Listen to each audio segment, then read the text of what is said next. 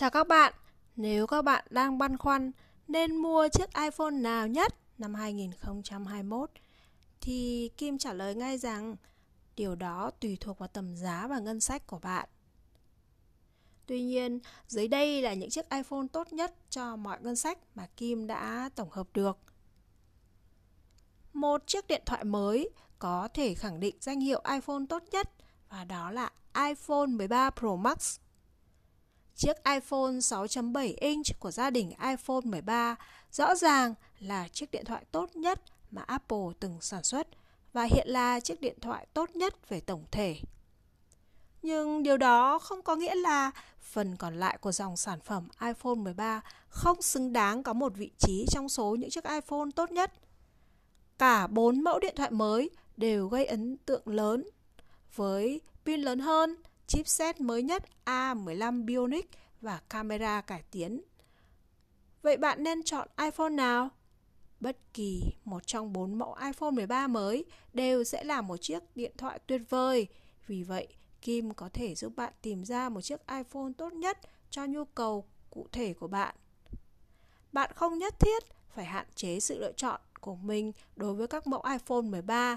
Apple đã giữ cho một số điện thoại cũ có giá tốt hơn bao giờ hết nhờ giảm giá. Và ngay đây, Kim sẽ giới thiệu với bạn những chiếc iPhone đáng mua nhất năm 2021. Đầu tiên phải kể đến iPhone 13 Pro Max giá từ 30 triệu đồng. Về thông số kỹ thuật, chiếc iPhone 13 Pro Max có kích thước màn hình OLED 6.7 inch là chiếc iPhone có màn hình lớn nhất từ trước đến nay.